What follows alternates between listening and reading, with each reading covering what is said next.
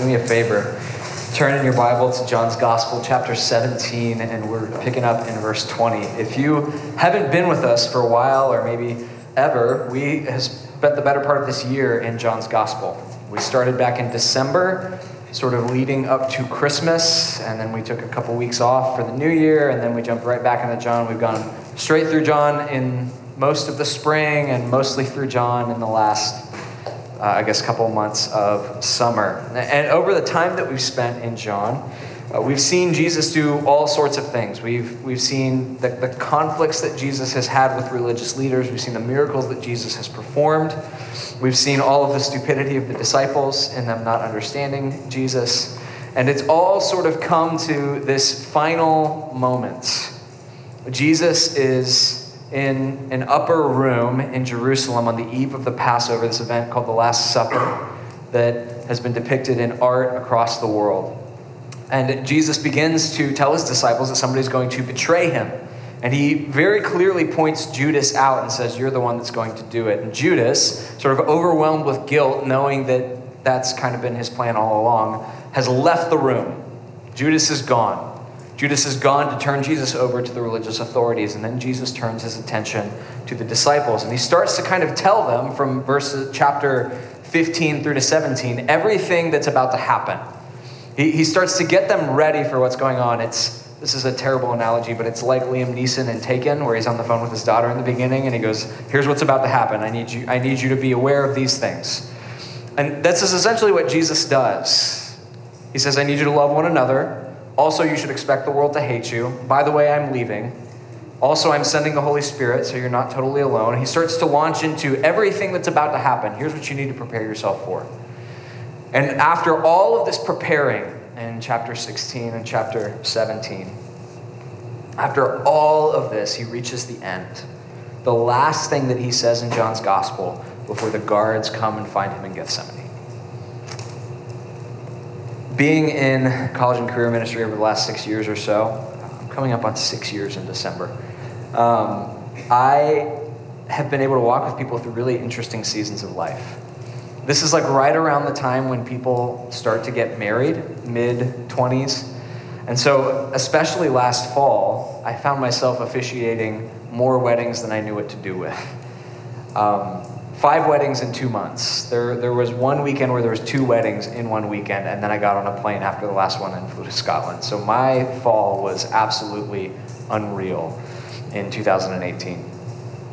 And marriage and getting married is sort of a process. There are things that need to be done, things that need to be get in, gotten in order, preparations that need to be made in order for this significant event to take place. And so, with all of these couples, we, we walked through all sorts of things, whether they did premarital counseling with somebody else here at the church or whether we just had conversations over their preparation. There's bank accounts that need to be merged. There's dreams of the future that need to be shared. There's dreams that you don't want to come true, nightmares of the future that you should also share, like, hey, I don't want 45 kids. Uh, you should share that before you get married. There's all this preparation. But in the end, after all the preparation, every single marriage I officiated in the fall, it all ended in the same place. For me, at least. Standing backstage, if you will, with the groom and with his groomsmen, waiting for the music to start so we would all walk out. It all ends in the same place. And at the end, after all the preparations are done, after all of the counseling is finished, after all the bank accounts have been merged, in that moment, there's only really one thing left. And so, without fail, I would turn to the groom and I would say, hey, we need to take a second to pray. Like, you've done everything you can. You've gone through all of the counseling. You've jumped through all the hoops that I demanded of you to officiate this wedding. All that's left for us now is to commit the future into the hands of God and just trust that He's got this, come what may. And this is essentially what happens at the end of Jesus' time in the upper room. He's prepared the disciples, he's told them what's coming, he's told them how to treat each other, he's promised the Spirit. And then in chapter 17, verse 1, after Jesus had done all of this and spoken these words, he lifted up his eyes to heaven and he prayed, Father, the hour has come. Glorify your Son, that your Son may glorify you since you have given him authority over all flesh to give eternal life to all to whom you have given him. And this is eternal life, that they know you, the only true God, and Jesus Christ, whom you have sent. And Jesus begins to pray. He begins to pray for his disciples. And he prays for all sorts of things. He prays that the Father would keep them in his name. He prays that they would be protected from the work of Satan. He prays that they would be sanctified in the truth. He prays all of these things over the disciples at the end of his time with them. And that must have been a, a really profound moment for them. Because as dim witted as the disciples are, they know something big is about to happen. They know something important is going on. They may not understand what it is or how it's going to happen, but this is a big deal, and they know that. And they also know, because they've been with Jesus for three years, that this particular figure they've been following has a special relationship with the Father. And here he is, leveraging that, if you will, to pray for them. But after Jesus prays for the disciples, he turns his attention not to the immediate future, but he turns his attention to a, a future beyond the future in front of him, the cross and the empty tomb. He starts to pray not just for those who believe in him in the upper room, but he says in verse 20, I don't ask for these only, but also for all those who would believe in me through their word. That's a really profound thing. I, I don't know if you've read ahead in John or come to this passage, but Jesus is quite literally praying for you if you're a Christian in this room. In this, in this moment, in these verses, you are hearing what Jesus prayed for you on the night when he was betrayed. He prays not just for his immediate followers, he prays for the church, all who will believe. And this is what he prays for us. He says, I don't ask for these only, but also for those who will believe in me through their word, that they may all be one. Just as you, Father, are in me and I in you, that they also may be in us, so that the world may believe that you have sent me. The glory that you have given me, I have given to them, that they may be one, even as we are one, I and them, and you and me, that they may become perfectly one, so that the world may know that you sent me and love them, even as you have loved me. Father, I desire that they also, whom you have given me, may be with me where I am, to see my glory that you have given me because you loved me before the foundation of the world. So when Jesus turns his attention to us in his prayer, the first thing he prays, what, what do you think it might be? You think it would be something like, man, I hope, I mean, if we're just going off of what we pray, I hope they have a really good day today, or on whatever day they read this. Father, I really hope that you protect them in the midst of persecution and keep them healthy, wealthy, and wise. Father, I pray for all those who believe that they would have traveling mercies, right? All the things that we say. No, what Jesus actually prays for us, what Jesus prays for those who will believe, is that they would be one. The most important thing in Jesus' mind when he turns his attention to future generations of Christians, the thing he asks the Father for is unity. He prays for the church to be united. And I wonder if, if Jesus prays this because he knows that Christians are going to be really, really good at turning on each other and splintering and fracturing and splitting over silly, stupid things. He prays for the unity of the church above all else. But we as Christians, we find all sorts of ways to ignore this or to work in opposition to it. Churches splinter over so many things. Ministries divide over so many things. Christians are not one because of so many different reasons. There's more than one way to split a church. One of the most prominent ways that, that Christians fail to live out Jesus' plea here is just relationally. So, like when I was in when I was in college, I went to a, a local college ministry, and really and truly, it, it was incredibly significant in my Christian life. It's one of the reasons why I went into ministry. It, it gave me a vision in a lot of ways for for what uh, good preaching looks like. It was, it was important.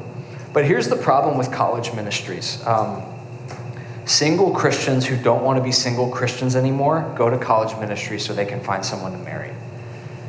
And when people are looking for someone to marry, they get really, really angry when the dating pool shrinks. And so here's what happened when I was in this college ministry so and so would like such and such but such and such wouldn't like them. They would like this other person.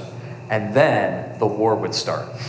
There would be all of this anger and all of this bitterness because I like this person, but they don't like me back. Or two people would start dating and there would be all sorts of conflict because it's like, well, I don't think they're right for each other, as though this third party has any business telling people who are right for each other.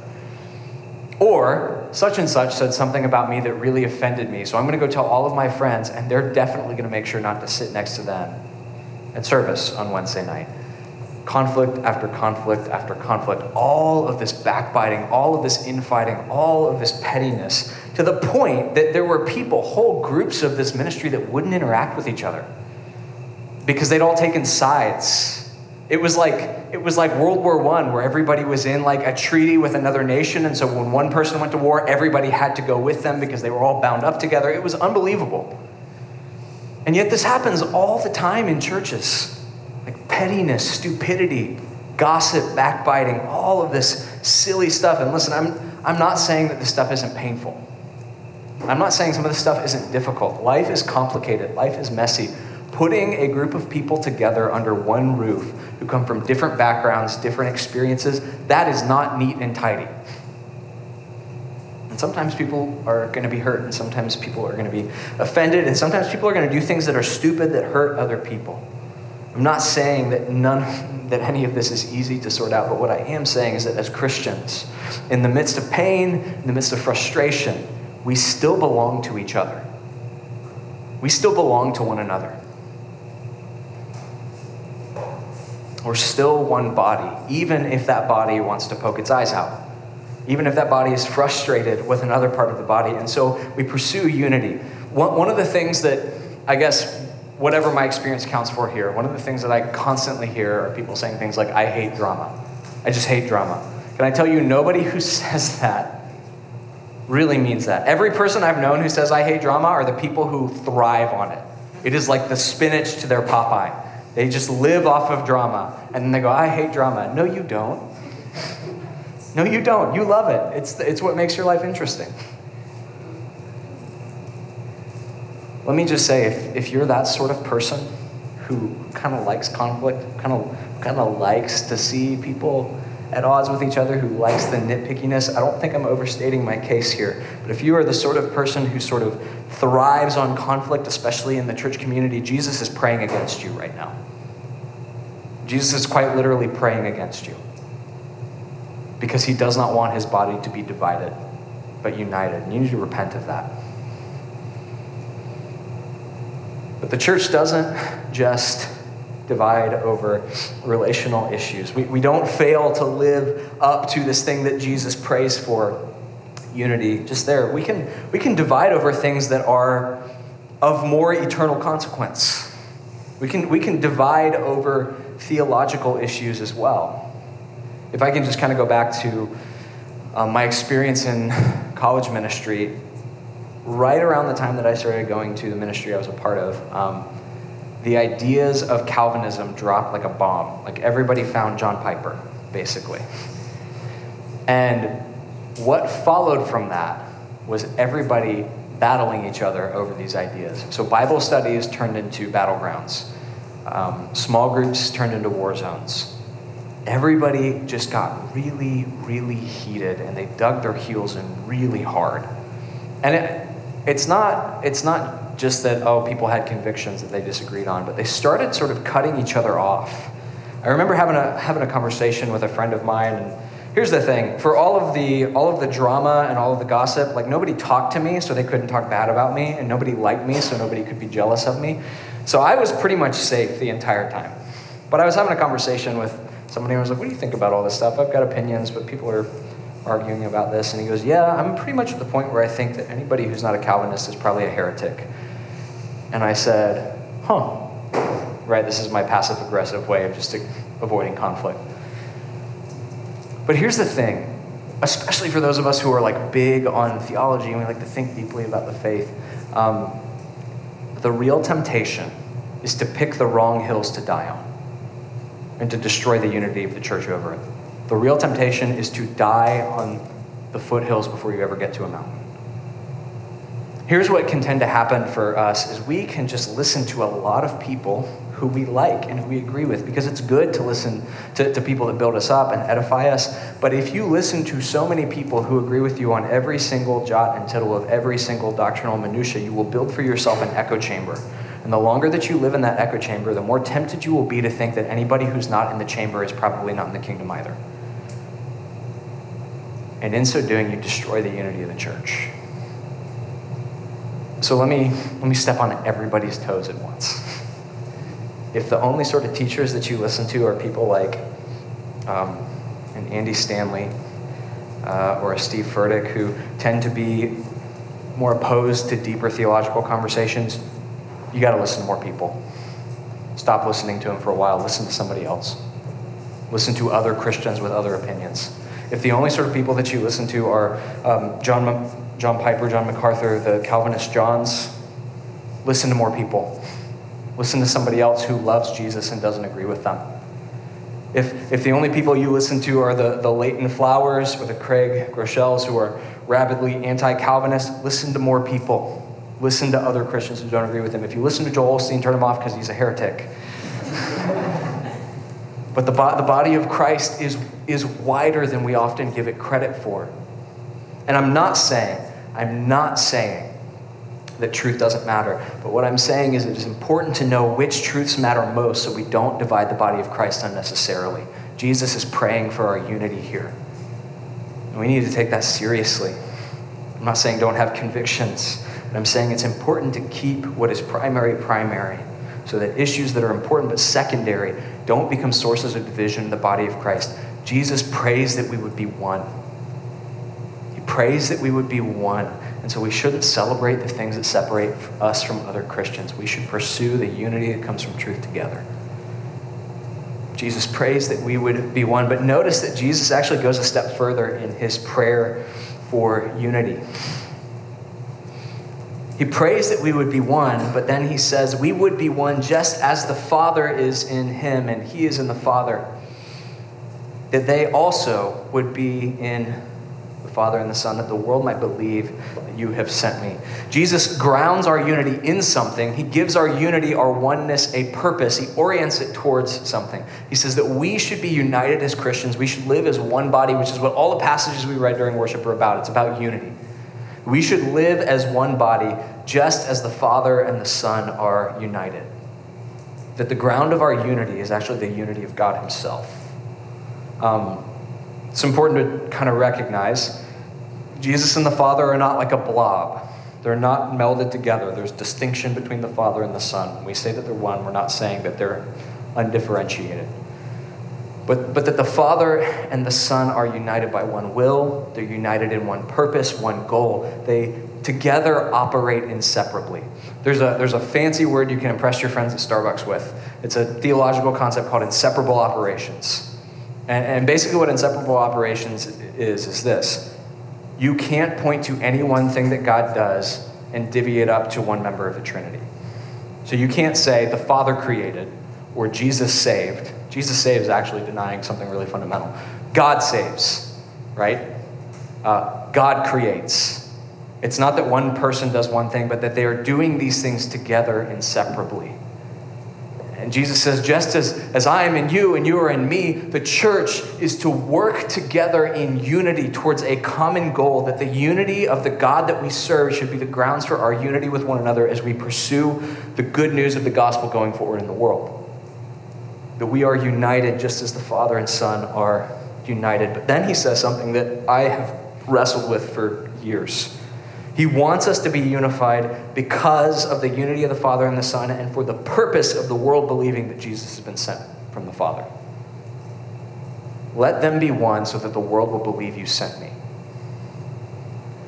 And I don't presume to fully understand this, but I think it's astounding to think about the fact that Jesus thinks the integrity of his message depends on the unity of his church. In Christ's mind and in Christ's prayer, when Christians are divided, it makes the gospel look untrue. When Christians are divided, it calls into question the truth of everything that Jesus has said about himself. When Christians are at odds with one another, it makes Jesus look like a liar when he says, I've come from the Father. The integrity of the gospel depends on the unity of the church. Father, that they would be one, so that the world would believe that you sent me. But there's maybe a further end in mind in Jesus' prayer.